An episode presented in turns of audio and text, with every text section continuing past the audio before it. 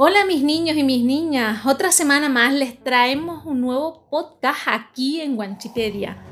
Hoy vamos a hablar de la batalla de Santa Cruz de Tenerife que nos enfrentó a los británicos en el año 1797.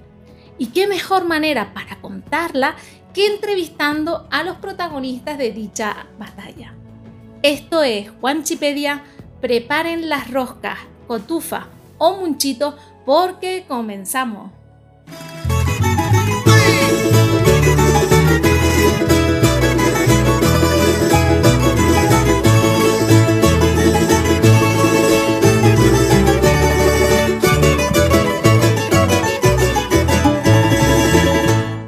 Tenemos el honor de tener con nosotros a Horacio Nelson, vicealmirante de la Marina Real Británica, primer vizconde Nelson y duque de Bronte. Muchas gracias por invitarme a este podcast de Wanchipedia. Usted fue muy importante en la victoria británica en la batalla del Cabo de San Vicente en febrero de 1797, donde ustedes derrotaron a las tropas de España y Francia. ¿Por qué decidieron atacar Tenerife en julio de ese mismo año? Bueno, la versión oficial fue que queríamos capturar varios barcos de la antigua flota de las Indias que estaban atracados en el puerto y que tenían cantidades de oro de la recaudación de los impuestos del rey de España procedentes de América. Pero en verdad queríamos conquistar todas las Islas Canarias por su valor estratégico. En esa época, todos los barcos que salían de Europa hacia América África o Extremo Oriente paraban en las islas para tomar provisiones. Queríamos quitarle a España ese poder. Si ustedes hubieran vencido, probablemente hoy seríamos propiedad de Gran Bretaña. Sí, y tendríamos un lugar perfecto para nuestras vacaciones durante todo el año. bueno, cuénteme cuáles eran sus planes para conquistar Tenerife. Yo creía que iba a ser easy busy. Creo que ustedes dicen pan comido. Conquistar una pequeña isla indefensa en medio del Atlántico. El 22 de julio de 1797 nos acercamos con nueve barcos con casi 400 cañones y 4.000 hombres. Wow. La idea era desembarcar con lanchas en la playa de Valle Seco, subir una ladera y desde allí atacar y controlar el castillo de Paso Alto, que protegía la ciudad de Santa Cruz. En este punto, también tengo el placer de dar la bienvenida a otro protagonista de esa batalla. Se trata de Manuel, miliciano del norte de la isla que viene a contarnos detalles muy interesantes. Muchas gracias por invitarme. En Nelson tenía los humos subiditos y creía que íbamos a salir por patas al verlos. Manuel, ¿cómo se enteraron que los estaban atacando? De madrugada vimos los barcos de los guiris y se avisó a los centinelas de Paso Alto. Entonces el teniente general Gutiérrez ordenó que se prepararan las defensas formadas en su mayoría por vecinos de Tenerife, las llamábamos las milicias. Había pocos militares y también nos ayudaron algunos soldados franceses. En total seríamos como mucho unos 1700. Almirante Nelson, ¿cómo fue ese primer intento de conquistar Santa Cruz de Tenerife? Un desastre. en la madrugada del día 22 de julio, envié tres fragatas con unos mil hombres para desembarcar en la playa de Valle Seco, pero hacía mucho viento y no pudimos acercarnos.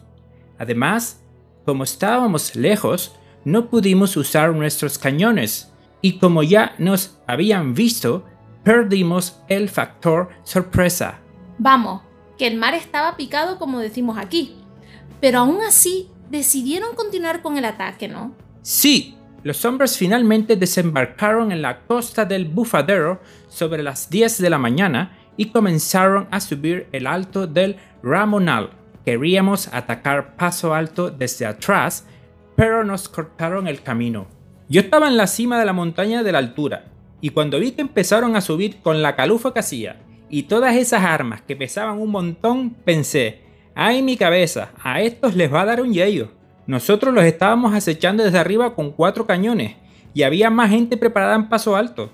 Tras varias horas, vimos como echaban a escape para los barcos al ver que no tenían opciones. Si es que el Nelson era un cabezudo, sabiendo que lo estábamos esperando, siguió con la matraquilla de atacar. Almirante Nelson, después de esa derrota, ¿no pensó en abandonar la conquista de la isla? Eso nunca. Éramos el ejército británico. ¿Y cuáles fueron sus siguientes pasos? Decidí lanzar un ataque frontal a Santa Cruz tres días después, la madrugada del 25 de julio. Para despistarlos, nuestros cañones atacaron Paso Alto y la montaña de la altura, mientras que yo mismo me dirigí junto al capitán Trubridge y unos 700 hombres al muelle para tomar el castillo de San Cristóbal y desplegarnos por la plaza de la pila. Tuvimos que remar más de 5 kilómetros desde los barcos al muelle, a bordo de nuestros botes, sin hacer ruido. Para que nos hagamos una idea de los lugares que el almirante Nelson y Manuel están nombrando, digamos que el castillo de, de, Paso Alto se encuentra entre el Club Militar de Paso Alto y la Escuela Técnica Superior de Náutica, Máquinas y Radioelectrónica Naval. El castillo de San Cristóbal estaba justo donde ahora se encuentra la Plaza de España. Solo se pueden ver unas murallas del mismo en una galería subterránea de la plaza. Como anécdota podemos destacar que la famosa calle Castillo debe su nombre a él, al Castillo de San Cristóbal. Finalmente, la Plaza de la Pila es uno de los varios nombres que ha recibido la actual Plaza de Candelaria de Santa Cruz. También se ha denominado Plaza del Castillo, Plaza Real o Plaza de la Constitución. Bueno, volviendo a la batalla, Manuel, ¿este nuevo ataque de los británicos los cogió desprevenidos? ¿Qué va? Después del ataque anterior estábamos todos alerta. Sabíamos que Nelson estaba desagallado por conquistarnos. Además, el teniente general Gutiérrez no cayó en la trampa con los cañonazos esos en el paso y concentró las tropas alrededor del castillo de San Cristóbal. La fragata San José los caló cuando se acercaban y dio la alarma. Las campanas de todas las iglesias empezaron a sonar. Una escandalera. Empezamos a disparar con cañones, fusiles y mosquetes hundimos bastantes lanchas, otras se desviaron hacia el sur, llevadas por la corriente, y solo unas pocas pudieron desembarcar en el muelle y la playa de La Alameda. Almirante Nelson, como todos sabemos, usted fue gravemente herido en el codo derecho por la metralla de un disparo del cañón Tigre. Sí, fue sin duda mi peor herida en combate. Mi hijastro me hizo un torniquete y me evacuaron a uno de los barcos. Lamentablemente perdí parte del brazo desde el codo, pero la pérdida de la batalla fue incluso más dolorosa para mí. Ese cañón, junto a otros objetos como las banderas de algunos de los buques británicos, se exponen en el Museo del Castillo de San Cristóbal, en la Plaza de España. Manuel, ¿en ese punto acabó la batalla? ¿Qué va? Algunos de los británicos consiguieron bajarse en la caleta de la aduana, e incluso llegaron a la Plaza de la Pila para esperar a los demás, tal y como habían planeado. Habían perdido las provisiones y su pólvora estaba mojada. Más tarde se unieron a otros que habían alcanzado la playa de las carnicerías y habían ido por tierra hasta la plaza de Santo Domingo. Allí los rodeamos a todos. Teníamos barricadas defendidas con cañones y tuvieron que refugiarse en el convento de Santo Domingo. Yo creo que eran unos 340 más o menos. De nuevo, para situarnos, digamos que la playa de las carnicerías se encontraba en la desembocadura del Barranco de Santo, la caleta de la aduana cerca de allí en dirección a la Plaza de España. Mientras que el convento de Santo Domingo, también llamado convento dominico, se encontraba hasta 1848, año en el que se derruyó, en la zona donde hoy está el Teatro Guimerá y el Centro de Arte de la Recoba. Almirante Nelson, ¿Cuándo se dio cuenta que había perdido la batalla? Todos nuestros intentos para enviar refuerzos fueron rechazados por sus defensas. Además, nuestros hombres encerrados en el convento no tenían opción de escapar, por lo que el capitán Trubridge acordó negociar para salvar sus vidas. Sí, pero el teniente general Gutiérrez les puso unas condiciones para aceptar la rendición y perdonarles la vida, como prometer no volver a atacar a ninguna de las islas. Si no me equivoco, Gutiérrez se portó muy bien con los británicos una vez rendidos, permitiendo que los heridos y prisioneros fueran tratados de manera humana y pudieran volver a sus barcos. Sí, es verdad. Yo mismo escribí una carta de agradecimiento. La victoria sobre la flota británica es considerada como una verdadera hazaña, teniendo en cuenta que ustedes solo eran unos 1.700 y de ellos muchos eran agricultores, artesanos, pescadores, cazadores, mientras que Nelson contaba con 4.000 soldados curtidos en muchas batallas. La verdad es que los engañamos. Les hicimos creer que éramos muchos más por la forma en la que nos defendimos. Claro. También es verdad que había fuertes por toda la costa de Santa Cruz. El más importante, el castillo de San Cristóbal, que tenía bastantes cañones y una muralla muy gruesa. Hasta el teniente general Gutiérrez dudó de la victoria. La verdad que sí. Ten en cuenta que por esa época no había iPhone ni nada de eso y era muy difícil comunicarse. Él creía que íbamos perdiendo. Hasta que el teniente Vicente Sierra no cogió a varios guiris en la plaza de la pila y le dijo cómo iba la cosa, no se lo acabó de creer. También tenemos que destacar el papel de un tinerfeño, el teniente Grandi, que tuvo la idea de abrir un hueco, una tronera, por un lado del castillo de San Cristóbal y colocar allí un cañón apuntando a la playa de la Alameda. Eso fue clave para evitar el desembarco por esa zona, hasta ese entonces sin defensa. La verdad es que se la mandó poniendo el cañón allí. Evitó que el propio Nelson bajara por ahí.